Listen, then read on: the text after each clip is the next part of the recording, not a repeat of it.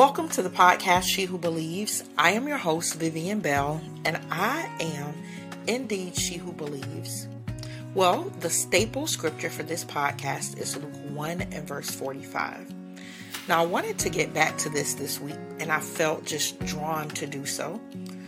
Well, you see, one day the scripture got really real for me, um, realer than it ever has before. And as God spoke to me, I saw myself in the vague places. I realized that the places we often overlook and see as vague are places that God is inviting us to place ourselves in that scripture and to make His word personal for us. This is one of those places for me. So I invite you to turn to Luke chapter 1 and verse 45. You can Google it, you can search for it in your browser, speak it out loud um, into your phone but what I want you to do when you find the scripture is to declare it openly out of your mouth and replace the word she or her with your very own name. Now, I'll be declaring it uh, this week from the New International Version, and it reads as follows Blessed is Vivian, who has believed that the Lord would fulfill his promises to her. Now, when I tell you that God is real, I can honestly just lose myself in praise in this moment right now because He is good, He is faithful, and He will keep all of His promises to us. Now, before I go and get too deep into the podcast, I want to say thank you to all of you for supporting this podcast for the last five years. It has been one of the most rewarding things that I have had the privilege of doing. I thank you all for staying on board as we transition and rebranded Coaching by Vivian to Minding What Matters. You all have just come right along with us um, from our previous blog, Days of Grace, um, and following us on VivianBell.com over to mindingwhatmattersnow.com. And so the areas, um, the locations that have just transitioned with us um, and have just supported over the last seven uh, days continuously has been uh, the United States, Germany, Canada, India, the UK, Ireland, Japan, Bangladesh, Brazil, Falkland Islands, Iceland, Nigeria, Netherlands, Norway, and Romania.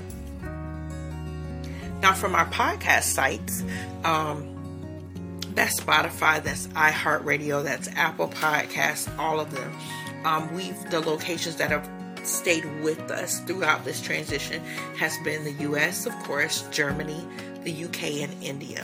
Now, in the US, we have the following states that are fo- that are following us consistently, that have followed us also for the last seven days since the last since last week, and those states are Florida, that's your girl's home state.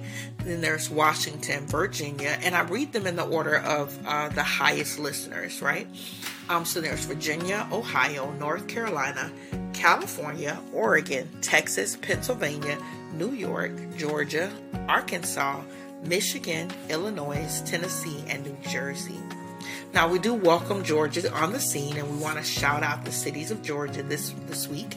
And those cities, again, in order of the most listeners, is Powder Springs, the ATL, Cartersville, Hodgson, Acworth, Blairsville, Hampton, Riverdale, Gainesville, Tucker, and Macon. Now, again, we want to thank you all for allowing um, me to just come and speak into your lives each week the words that God gives to me and impresses upon my heart to share with you.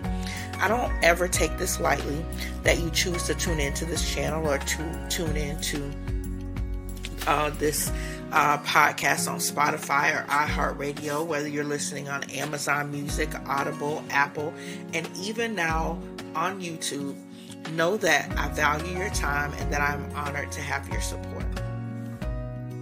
Well, now on to today's topic. I double dog dare you.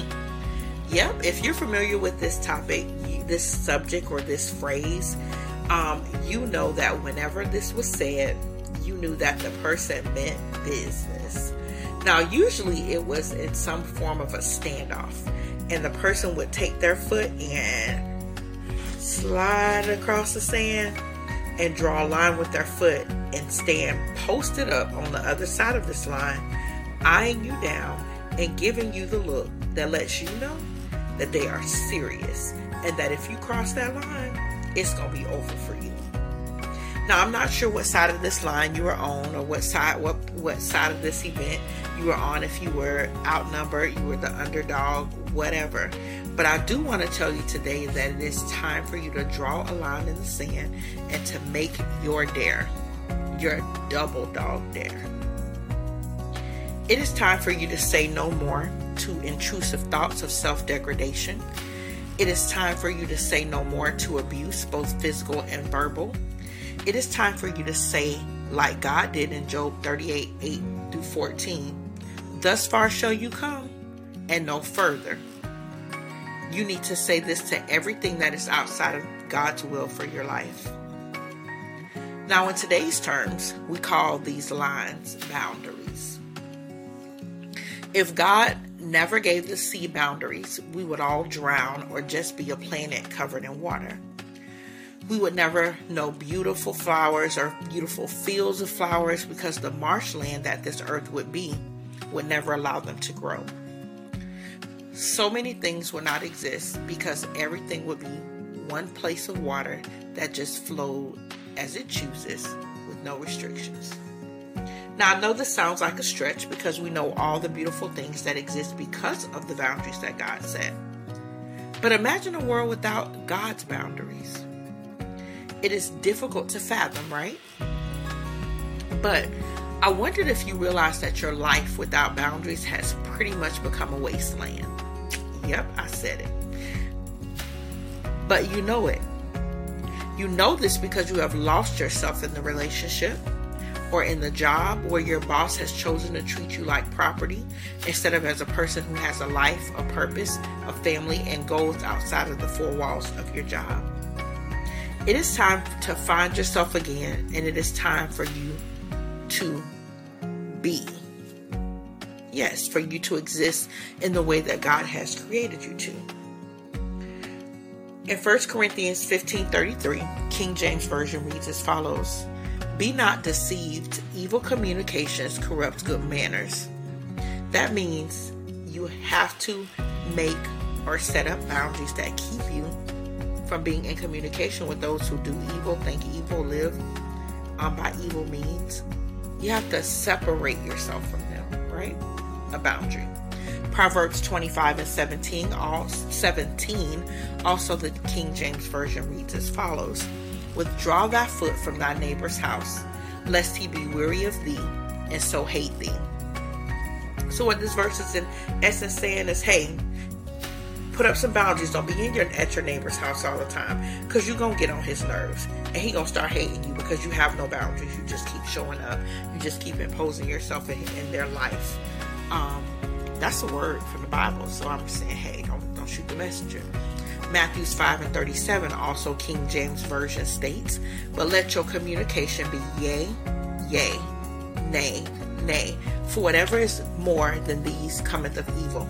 And what he's saying is once you make a decision, make up your mind that yes, this is something I stand for. No, it is not. Yes, this is what I'll accept. No, it is not. Have boundaries and don't allow anything else to influence you change your mind or cause you to uh, just move in a different direction other than what God is instructing you to. Now, there ha- there's one more scripture, and this is Luke 5 and 16, reading this from the New International Version, and it reads as follows But Jesus often withdrew to lonely places and prayed. What does that mean? He separated himself. Jesus had boundaries. He even at times when he went up to a high place did not even allow all 12 of his disciples to go with him because he had boundaries. These are the you 12 are with me. I'm teaching you, y'all walking with me, y'all rolling with me, y'all seeing these miracles. But then here's these three that are in that inner circle. Here are the three who I know I can trust. Here are the three that I need to take with me when I'm praying in a high place. And then there were times when Jesus went all alone, as the scripture explains. There is going to be times that we're going to just have to set boundaries and be okay with it. It is my belief that in order for us to live the abundant life that Christ came to give us, that we must have these boundaries. Boundaries help us to say no to the things that we should say no to in order that we will be able to say yes to the things that God has called us to say yes to. It is so very important that we understand why a boundary is needed, how the boundary will be upheld, and our very own value from God's standpoint. We do this by completing a heart check when we feel the need to set a boundary. Now, this should be given time to process um, emotions and feelings. And what I mean by that is heart check will make you say, hey, why am I really setting this boundary? Am I angry? Am I frustrated? Are my feelings just hurt? Because sometimes we can make decisions out of our emotions, and that is not what we want to do. We want to make our decisions out of a sound mind full of God's wisdom. Now, we do this by completing again a heart check. Um, we just sit and take a look at it. We are um, we are taking an honest look at our heart making note of it and, and presenting it to God, just going before God saying, Lord, we might have to say, uh, create in me a clean heart, give me a new heart, or we might be we might have to just say, hey, here's my heart, this is what I'm feeling, this is what I'm going through. Give me some clarity, give me some direction, and God will do that. We may even need an accountability partner to assist us in staying true to the desired results from these boundaries. I want you to remember that boundaries are not about manipulation, and I cannot drive that home enough. Boundaries are not about manipulation or forcing someone else to do what you want, but it is about ensuring that you get and give the respect that you deserve equally. Now, if you want to learn more about boundaries, you can pick up my latest support journal entitled Boundaries Freedom's Line you can find this on our website at mindingwhatmattersnow.com and also on our Amazon uh, page, authors page. And with that said, I want to tell you thank you again for listening to the podcast.